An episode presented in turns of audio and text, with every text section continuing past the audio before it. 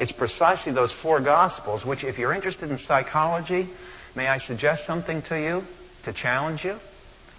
If you're ever interested and you get in debates in psychology, surely somewhere in, in your training or reading or courses, on what constitutes a normal personality, and you have tests to determine this.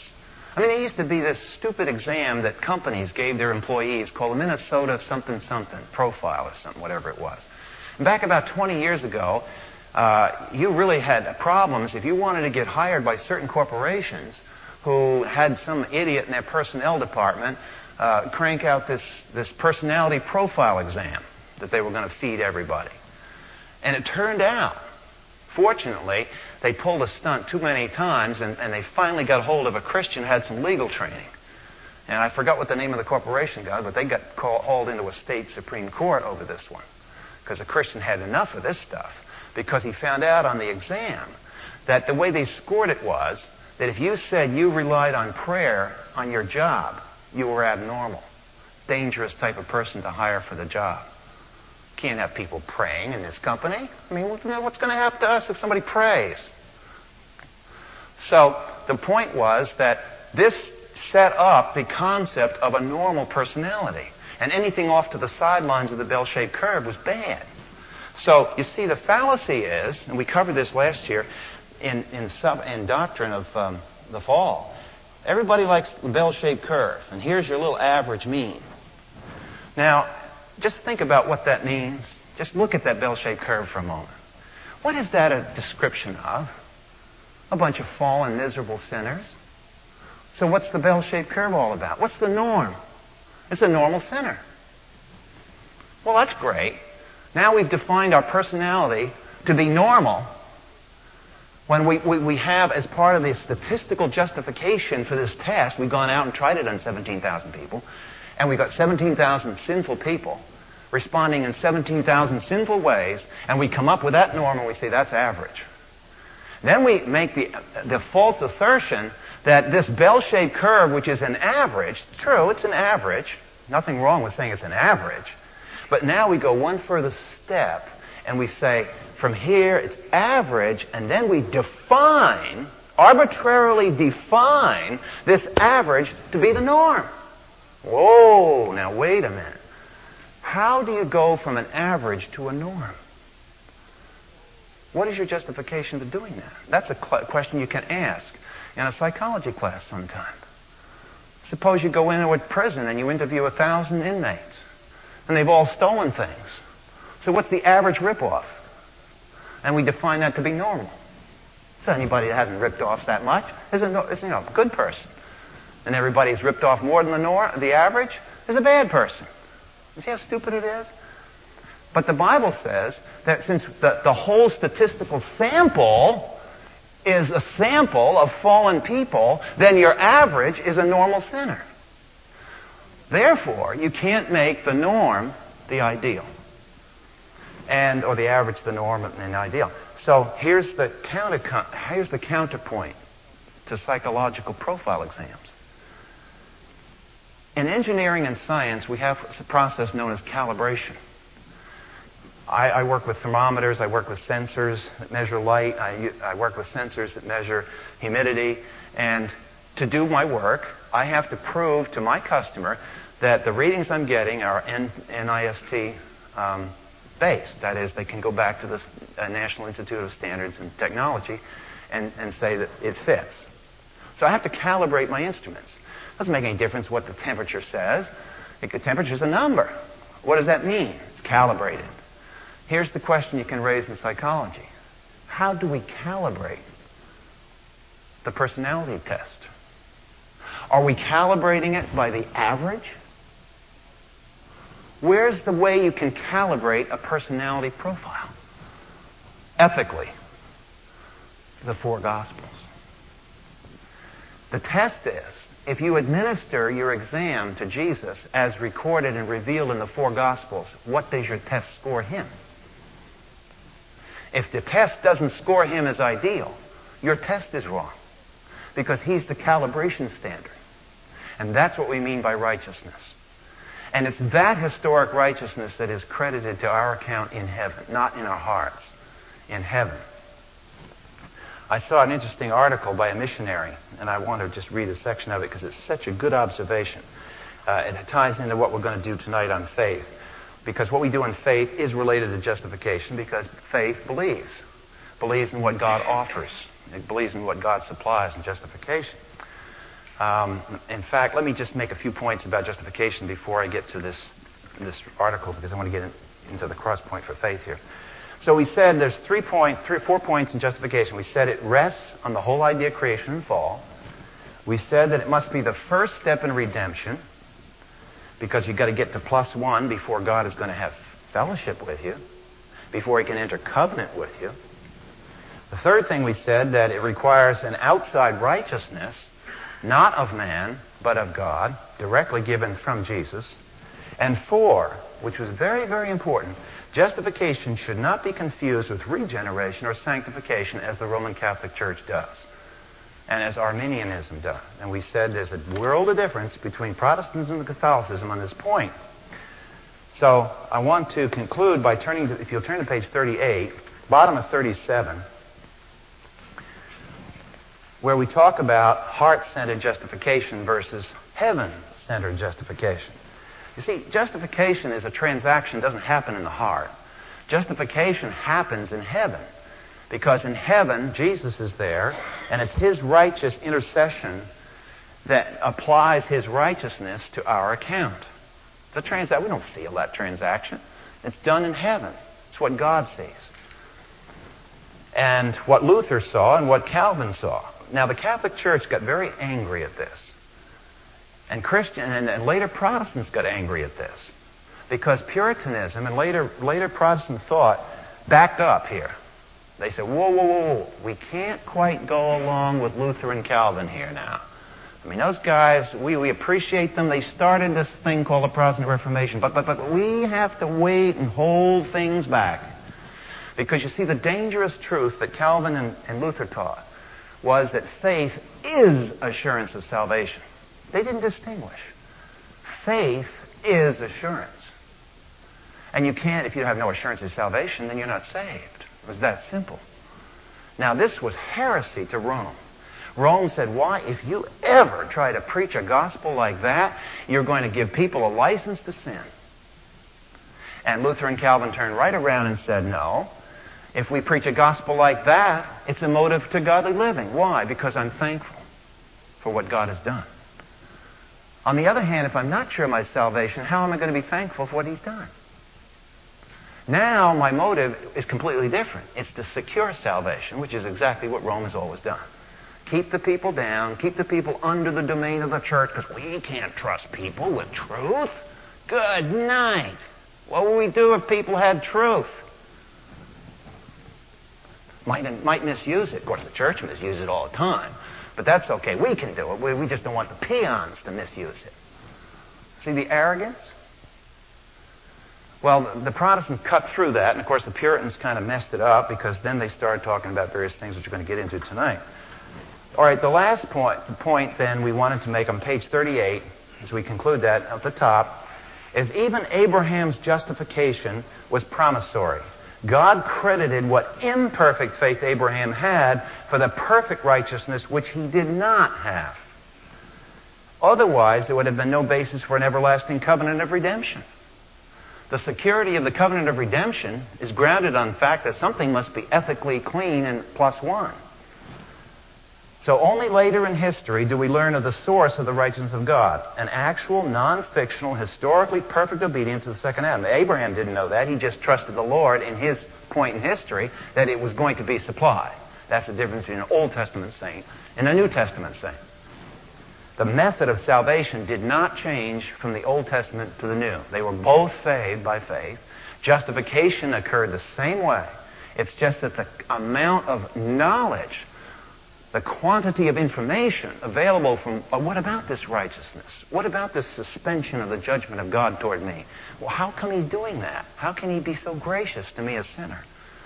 The, the knowledge and background of that uh, wasn't completely clear until Jesus died on the cross. And then they said, oh, oh, that's where that righteousness came from back in the Old Testament. It was all looking forward to Jesus. All right, now we come to the third area, and that's faith. We want to talk the rest of the not time tonight about faith, biblical faith. And as I said earlier when we were talking last year, we're back to the same thing here. Now, third paragraph under faith, you'll see where I say by faith. I want you to just, if you'll look there a moment. I, I always say, don't answer a question until you've analyzed the question. how many times last week did you beat your wife's classic question? You can't answer it without incriminating yourself. So don't ask answer a loaded question. You redefine the question, then you answer it. And we get sucked into this. I get sucked into this all the time myself. I mean, I'm speaking out of the errors I've made. Now, you notice what I'm doing in that third paragraph. Careful. Watch what I'm saying. By faith, I do not mean the generic term belief as is used in everyday speech. I believe the answer is, or believe that he means what he says. Faith, like election and justification, must be understood inside the biblical worldview. The following four points should help you think about biblical faith. Okay, so the first point in this understanding of faith faith depends upon God doing the initiating.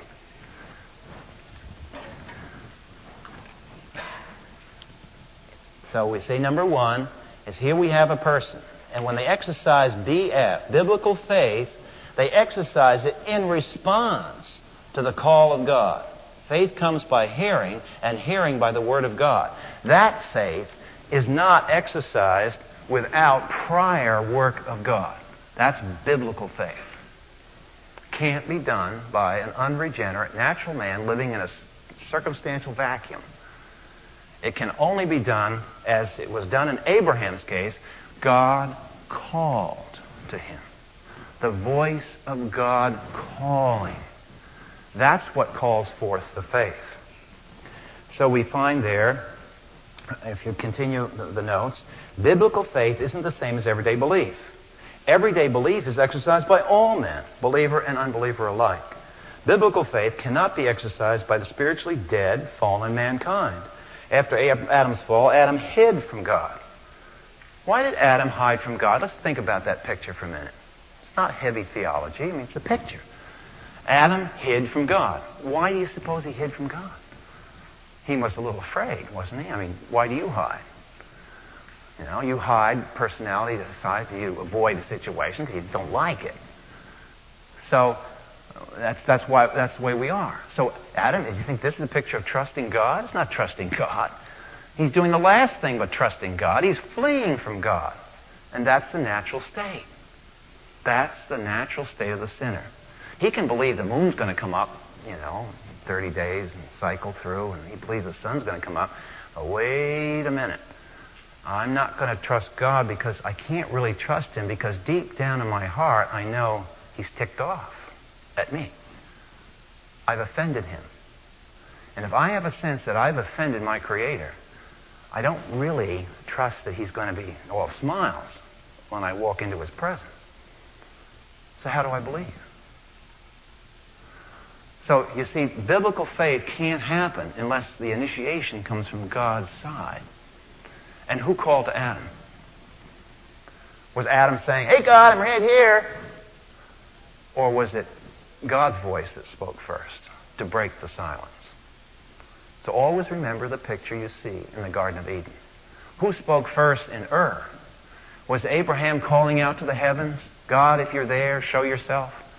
Or was it rather that somehow God worked in his life to bring him to an awareness of himself? Okay? So that's the first thing. The biblical faith depends upon God calling. Second point on page 39, and this is where it gets a little hairy for a minute. Faith depends upon God's illumination and inclination of the human heart. So it's not just that He calls and makes a big noise. The second one is that there's an actual message that has content Biblical faith is response to a message that must be understood. deep in the deepest levels of our heart. A little child, four and a half, who trusts in the Lord Jesus, may look to us as a very naive decision. But if we think that that little four and a half year old boy or girl is making some sort of, oh, well, it's just a little kid. I mean, after all. Think about this for a minute. That little kid, at the time that they're believing, is also doing something that is the greatest act they will ever do in all their life. You know what they're doing? Four and a half? They're learning a language without knowing another one before it. And do you know that nobody knows how that happens? All the philosophers of the world cannot explain how a baby learns language. All we know is that if you take a baby and separate it from a human father and mother and leave it out with the animals, and if the animals can sustain the baby somehow, feral children, they don't speak they don't learn language. So, whatever this phenomena is about little kids learning language, they have to be around another human being that already knows language. It doesn't come intuitively. And this strange thing, when they begin to speak in language, they begin to also sense right and wrong. They begin intuitively to understand fear. For example, experiments have done with a child as they're learning language. Uh, never, uh, never forget this picture. It was in uh, Time magazine many years ago. Had a desk, edge of a desk, and had this little crawling baby. And they made, built this big, strong piece of glass out from the edge of the desk. And they did some experiments. And the child, when it was just able to kind of crawl, would crawl over the edge of the desk and out on the glass, probably because perception wise, he, he couldn't see through the glass to realize it. ooh, ooh, what's down there? But as soon as the kid began to get a little more developed, without being told no, no, walks up to the edge of the desk, looks over, and stops. What made the baby do that? No experience of falling, no warning from the parents. Very interesting experiment. And what it suggests is that children come pre programmed to learn language about this world, about its dangers, about its good things and bad things. Language is learned in this kind of a matrix. So when a little boy or girl at four and a half trusts in the Lord Jesus, they are understanding something, if the gospel has been explained clearly. There's a profound act, and they, yes, they can believe. Children can be led to the Lord because they're also learning language. I mean, look at how long it takes the average person. I'm not a language person, but I've tried to learn three or four languages my time, done a lousy job in all of them. But look how hard it is. Ever try to learn another language? You know, it's not easy to do. What do missionaries say when the kids are out there in the tribe who bongo bongo somewhere? Who learns the language faster? Kid? The parents. Kid does. Why is that? It's because we're slow. They're fast. They haven't got the wisdom. No, they haven't made 8,000 mistakes in their life, so they don't know how to do that very effectively. But they do know how to learn language and do it rapidly. So don't ever demean a gospel presentation clearly presented to a small child. They're right for it because they're learning about everything else. Now, what we want to look at here is what does God say in the content of the gospel? on page 39, I'm, I'm, using these notes here because, um, not that we don't have scripture. In fact, if you turn to Romans 5, Romans 5 5, there is one key passage there I want to look at. But we all know the scriptures because we've been through them so many times. Look at cha- uh, Romans chapter 5, verse 5.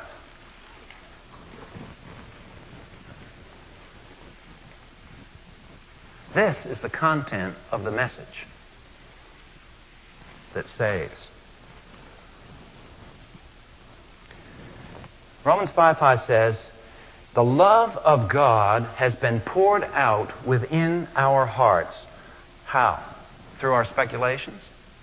Through the Holy Spirit who was given to us. For while we were still helpless, for, verse 6 starts with an explanation. What is the love of God? For while we were helpless at the right time, Christ died for the ungodly. Verse 8, God demonstrates his own love in that while we were yet sinners, Christ died for us. That's the content of the gospel. That's what saves. Now, what we want to do, and I mention this in the notes because of the Protestant Catholic debate over this. If you look at that paragraph, it begins with, What does he say? What is the content of saving faith? The first Protestant reformers, Calvin and Luther, insisted through the doctrine of justification by faith alone that saving faith, watch this now, saving faith was a trust in God's promise of full acceptance. That's how the monk Luther obtained his relief. Fortified with a doctrine of election that guaranteed that justification was irrevocable, saving faith was taught, and watch this one, as synonymous with assurance. Faith is assurance. I, I keep emphasizing this because something's going to happen here. Here's what Calvin wrote, just so you can see it. Because the later Calvinists did not, they departed from this. Puritanism departed from this. So that's why it's just not that Calvin's the, the, the word, but we just want to make a point that this was taught by early reformers, not later reformers. It is a firm and sure knowledge. Note the two adjectives. Firm and sure knowledge of divine favor toward us, founded on the truth of a free promise in Christ, revealed to our minds and sealed in our hearts by the Holy Spirit. That was the breath of fresh air. Now, this next quote actually didn't come from Calvin. It came from a Calvinist uh, historical scholar summarizing Calvin's thought, so it, my note is inaccurate. It's not Calvin wrote, it's a historical theologian that wrote this. When we so examine ourselves, however, it is not to see whether our holiness, our works, or the fruit of the Spirit in our lives warrant assurance of salvation. It is to determine that such assurance is resting on the proper foundation of God's mercy in Christ. That's what we examine our hearts for. Am I trusting the right thing, the right object for my salvation? Not doing a navel check to find out how many points I've got now. You know, such a good person. Obeyed the Lord so perfectly. Got to bless me now. It's not that. It's, I know that I'm a sinner in the eyes of a holy creator and I've offended him how do I walk into his presence? Where's my ticket? How do I get assurance in my heart that he's even going to talk to me? By looking at Christ and the righteousness that Christ promoted. Both Romanism and later Protestantism reacted against this teaching. Wouldn't such immediate assurance lead to loose living? By denying the possibility of personal assurance and underline that, that's the key. Always the attack comes here. You have no right to assurance. By denying the possibility of personal assurance of salvation, Rome kept her members under the discipline of the church. Later Protestants, especially Calvinists like the Puritans, tried to defend against Roman objections. The Romans, Roman Catholics said this leads to loose living, so the Puritans tried to argue against them, but they, they misfired here by insisting that one could not really be sure he had saving faith until at the end of his life he was still persevering in faith. But think about that. It sounds very pious. But you see, what that does is now I've got to question whether I got faith in my faith. You see what a subtle shift has happened? What was the first? The first reformers said, What is the focus here? The, the righteousness that allows me acceptance before an offended Creator. Is it Christ? That was the question. Now we've retreated over here to another question. Do I have faith? Is my faith big enough? Where's the center of focus now? Here. Where was the center of focus originally? In heaven. Massive shift with only a few words. Puritans produced long books on the morphology of conversion guy who was doing his doctoral dissertation was telling me about these books. Four or five hundred pages long. Puritans had some great stuff, don't get me wrong. But right here, they, they really didn't do too well. And the fact they didn't do too well is shown by if you ever read through these books, these ponderous self examinations, where every week we go through a, a fruit inspection of finding out did I do enough good works today to convince me so I have faith in my faith. And it goes on and on and on like this. You, you, the cure for this is just to read one of these books.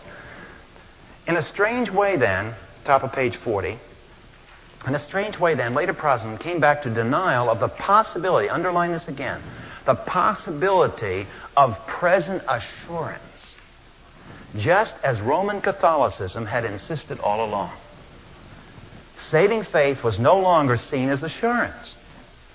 So, what happens here is that the first definition was that saving faith, SF, equals and is identical to assurance it came to be that saving faith is sort of a question and assurance is over here. Now we've separated the two. That's the issue.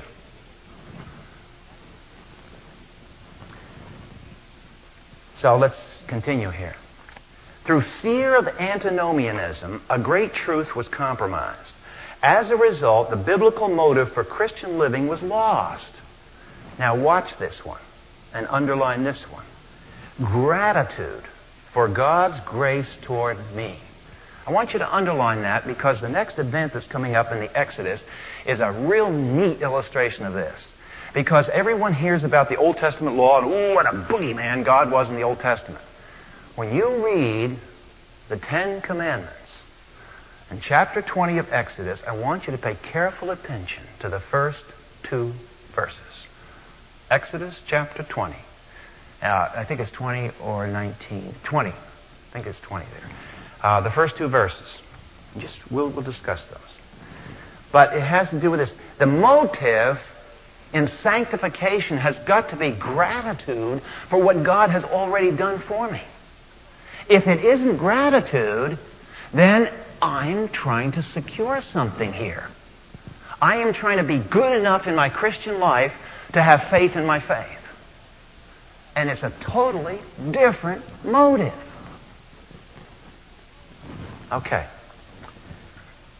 The original Protestant doctrine of faith was preserved only in small pockets of the church here and there, most notably, by the way, in the Lutheran Church and various brethren groups. Today, it is still under attack as easy believism. Now, let me also comment, because there is a version of easy believism out there that has to be dealt with. And that's the idea, well, you just sit there and listen to the gospel and go out and raise hell. That kind of a thing. Now, that's not, Luther and Calvin would never have gone along with that. Now, you know, come on, give the boys a break. They weren't stupid. So let's try to reason through how you can have assurance and yet not be, uh, have this, quote, open door to licentious life. Okay, well, watch the next paragraph. And I want to, uh, we'll get into this a little bit in the, in the next point too. So, so watch how we go through this. Is in faith in God's elective and justifying call really easy believism?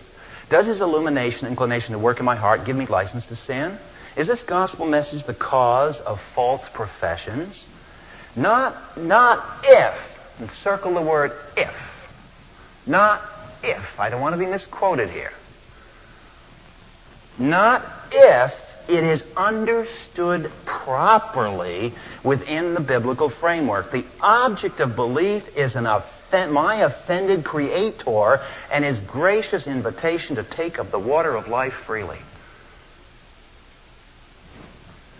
You see why we spent all last year? Didn't believe me, did you? When we were struggling through creation, the fall, and the flood, for crying out loud, why are we taking a whole year to go through Genesis 1 to 9? Give me a break, Clough. I've heard you go through Genesis 1, 2, and 3. I can memorize it. Why are we doing that? Because you see, you can't get the gospel straight. Why we have easy believism today, we do have it. But why we have it is because G O D is never understood. It's looked like a sort of heavenly version of aspirin. Take Jesus into your heart. He gets rid of the pain. And then somebody actually trusts in the Lord and finds out they get clobbered the first thing because that's lesson three. And they can't get to lesson four without going through a trial. Nobody told me about this. Jesus is supposed to be a pill here. What's this? And then they peel out. Well, what happened? Was that easy believism? No. It was a misunderstanding of G, O, D, and S, I N. It was a misunderstanding of the message, not the message, that caused the problem. See the difference? Now, let me read you what a missionary has to say about this who works with New Tribes Mission. He's involved in Mexico. And he's dealing with a problem in the Mexican church because New Tribes is a very good mission agency. And what they try to do is train believers to become missionaries so the missionaries can go home. You know, radical idea. Missionary putting themselves out of work. Of course. Who's the most effective evangelist in a culture? People who are already living in a culture.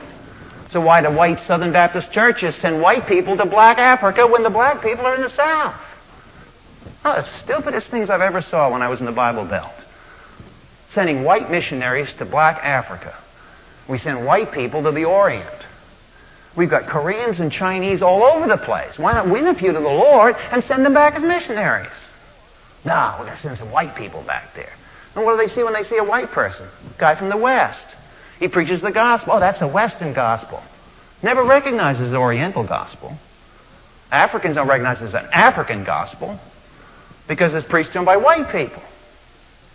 So here, New Tribes tries to do this. But here's what he's found when he's trying to do this. Here he is in Mexico, trying to extract himself from a Spanish culture as fast as he can. He's, he's doing it right because he wants to train the Mexican believers to be strong enough to lead fellow Mexicans to Christ. They know the language, they know the culture, no problem.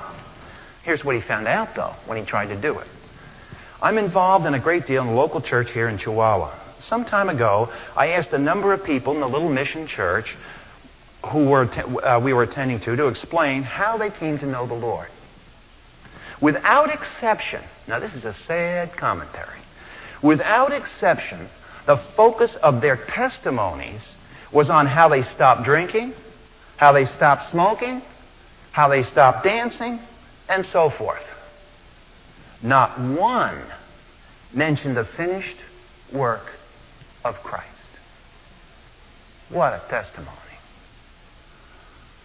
What's that a testimony to? They could be Mormons and do that, right? You can go get therapy and do that. You know, they sell little patches now. You can stop smoking. Don't need Jesus. That's not a testimony. Yes, it's nice to say God changed your life, but in conjunction with what? A therapy? Or is it really the outworking of the Lord in your life? I was shocked, he says, by their responses. And since then, I have listened carefully to other persons' testimonies. The pattern continues. The element of the finished work of Christ is either completely missing or mixed in with what they have done or had quit doing to be saved. I was alarmed. Could it be that many people have really never understood the gospel? Could it be that the foundation of grace, so vital to our growth as Christians, is weak or missing? As a result of these questions, I find myself in a difficult position when these people decide they want to be trained as missionaries. I fear that to prepare the missionaries, we have to go back and relay the foundation of the gospel. And then he goes on to describe the problem. So, my point in reading you this is simply to point out what I'm saying here with that big if. The problem of easy believism isn't the gospel of assurance. It is the fact of the prelude to that gospel. We don't know who God is. We don't know who sin is. We can't appreciate, therefore, the forgiveness we have in Christ. It's cheap. That's where the cheapness comes in. It's cheap because we never realized our predicament before a holy creator. And then it does come off as cheap. But that's not the problem. You don't have to say, well, you've got to agonize and do this and do this and do this.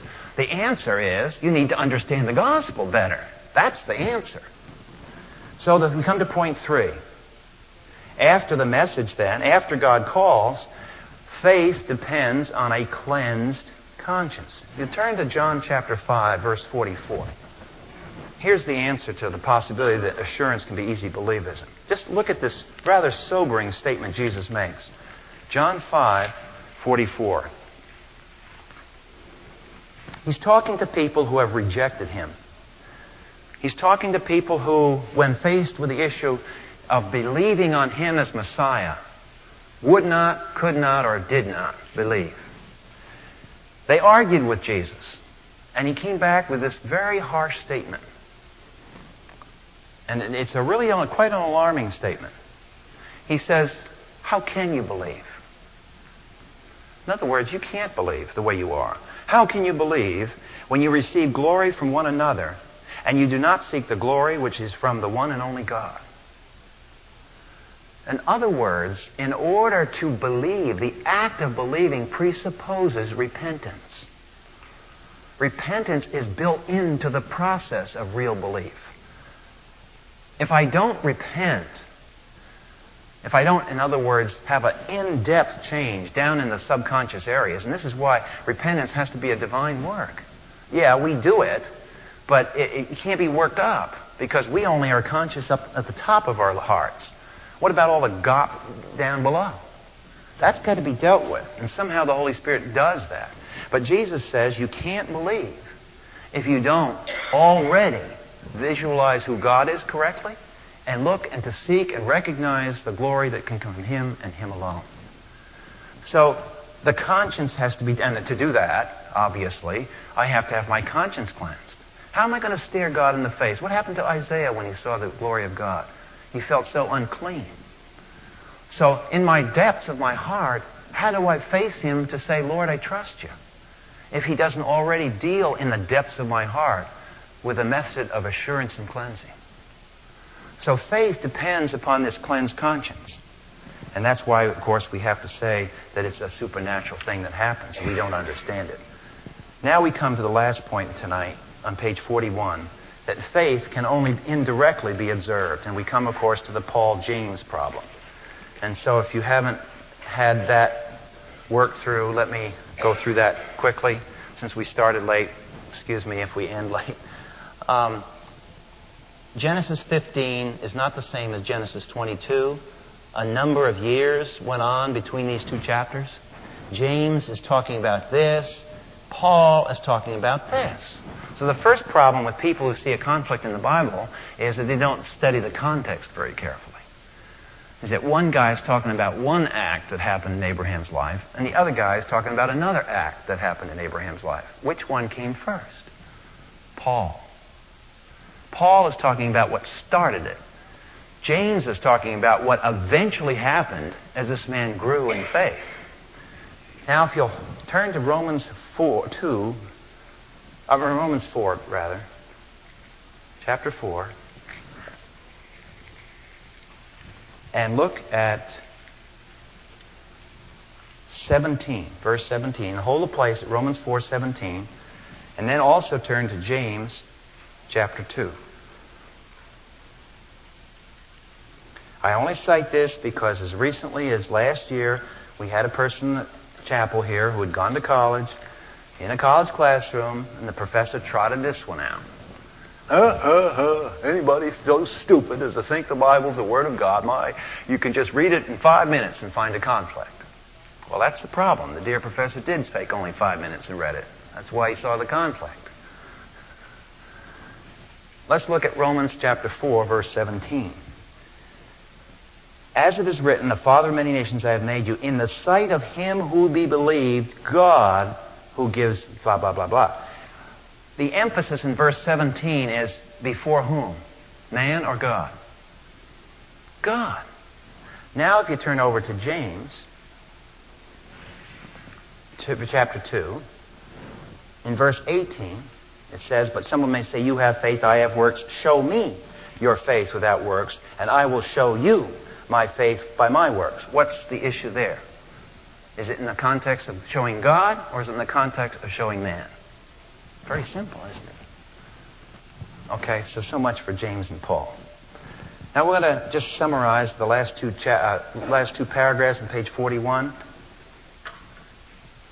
Last three. I want to I want to go through those real quick. Biblical faith as the presupposition of submission to God's total authority. Romans 1:5 is a key reference if you want to asterisk that reference because it says that faith is obedience. Faith implicitly assumes submission to the Creator. The obedience of faith, Paul says. It is the presupposition. Remember we started out this whole class a year ago with presuppositions? See how faith? Faith starts. Faith uh, builds off of this presupposition that comes to us because God illuminates our heart to it. The presupposition of submission to God's total authority will inevitably motivate behavior. Unfortunately, in the history of Christianity, there have been those who have arbitrarily selected some specific fruit as the infallible sign of saving faith. I don't know if you've been around the Church of Christ, but in the South it's a big thing. The conservative Church of Christ. In the Church of Christ, they hold that water baptism under that church's authority is the indicator of saving faith. Now, they, they claim they don't believe in salvation by works. But in effect, if you've never been baptized by them in their church, you're not saved. Period. Because if you really had saving faith, then you would be baptized in their church. See the subtlety? Now, the problem is this, and you've got to be careful here. Everybody's saving faith. You have 10 people with saving faith, that those 10 people are going to have different patterns of obedience and disobedience. You can't arbitrarily say, number one, two, three, four, five, six, seven, eight, nine, ten, all got to show the same fruit. That's baloney. You didn't show the same fruit, you know it, when you first became a Christian. I know it, and we're just fooling ourselves to think that we all show the same fruit of obedience. Just have to look at two Christians to see it's different pattern. Two kids grow differently. So you got to watch it there. Can't ram, cram, and jam some litmus test to have uh, whether saving faith is present or not. This is by external. See, faith can only be indirectly observed by an external observer. In Abraham's life, for example, he demonstrated trust, and this is where I said if you haven't read the Genesis narratives, this doesn't flow too smoothly, but if you have, you know what I'm talking about here. In Abraham's life, he demonstrated trust in the land promise by leaving Ur, wandering throughout Palestine without ever actually owning any of it. Commentary in Hebrews 10, 11. Even when Sarah died, what did he have to do? He didn't even have a place to bury his wife. Had to buy it. What a guy. And he still trusted that the land would be his. And here's his beloved wife who bore the miraculous child. And he can't even get enough land for her grave. He has to buy it. God has not given him the land. But he goes on, he believes anyway. So when you see these little acts of disobedience by Abraham, just, you know, we can cool it. His trust in his seed promise shown by having relations with his wife 25 years in spite of their infertility. Now, why didn't he just give up? Why did he go on? Think about it. Why bother? Because the miraculous birth of Isaac wasn't a virgin birth. Keep that in mind. When he finally did have a son and God asked him to sacrifice it, he, he had the coolness of mind to infer the doctrine of resuscitation or resurrection. Can you imagine that? 25 years you wait for this miracle child, you get him, he gets to be a teenager, and then God calls you out to slit his throat. Take the same knife you just slit the animal's throat and slit his throat with it. Like to see his blood. Huh? Hello? You know, what's that? And he was so used to obeying that he reasoned. He didn't come apart at the seams because he put it together. He says, okay, now let's think this one through. Can you imagine doing this? Thinking it through to the point where he recognized, wait a minute. Sarah and I waited years for him. He was miraculously born to a promise. And God is a God of election. And his promises do not fail. So if I slit his throat right now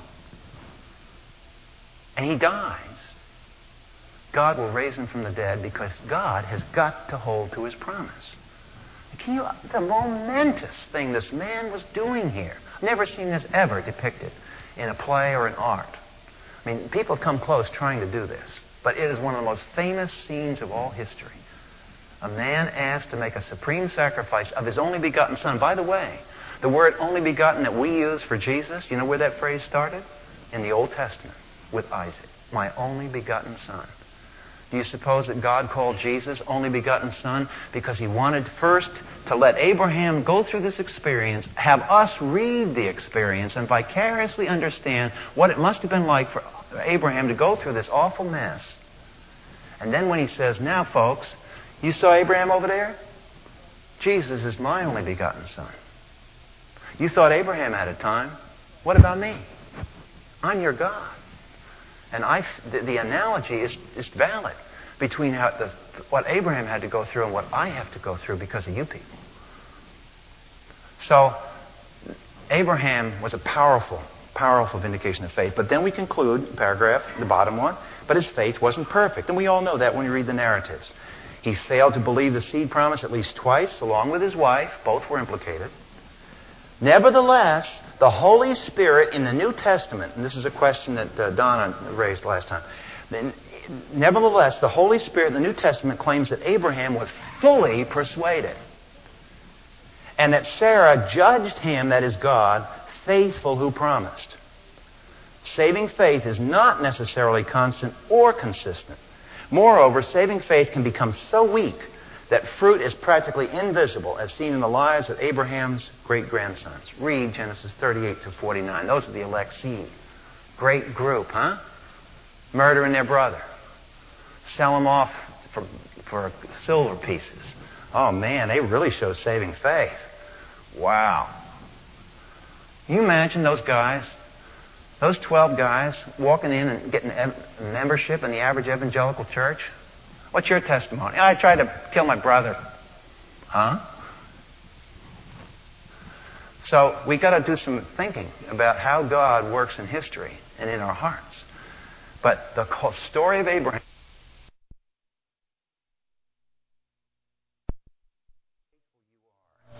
And though we be unfaithful, you are always faithful.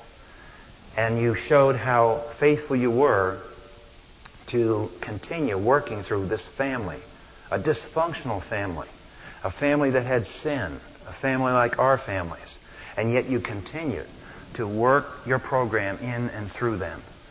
And for this, Father, this great um, event, this great memory, this great lesson for us, we're thankful for your, pres- your preserving it to us and illuminating our hearts to your character, seen in and through these people and the events of their lives. In Christ's name, amen.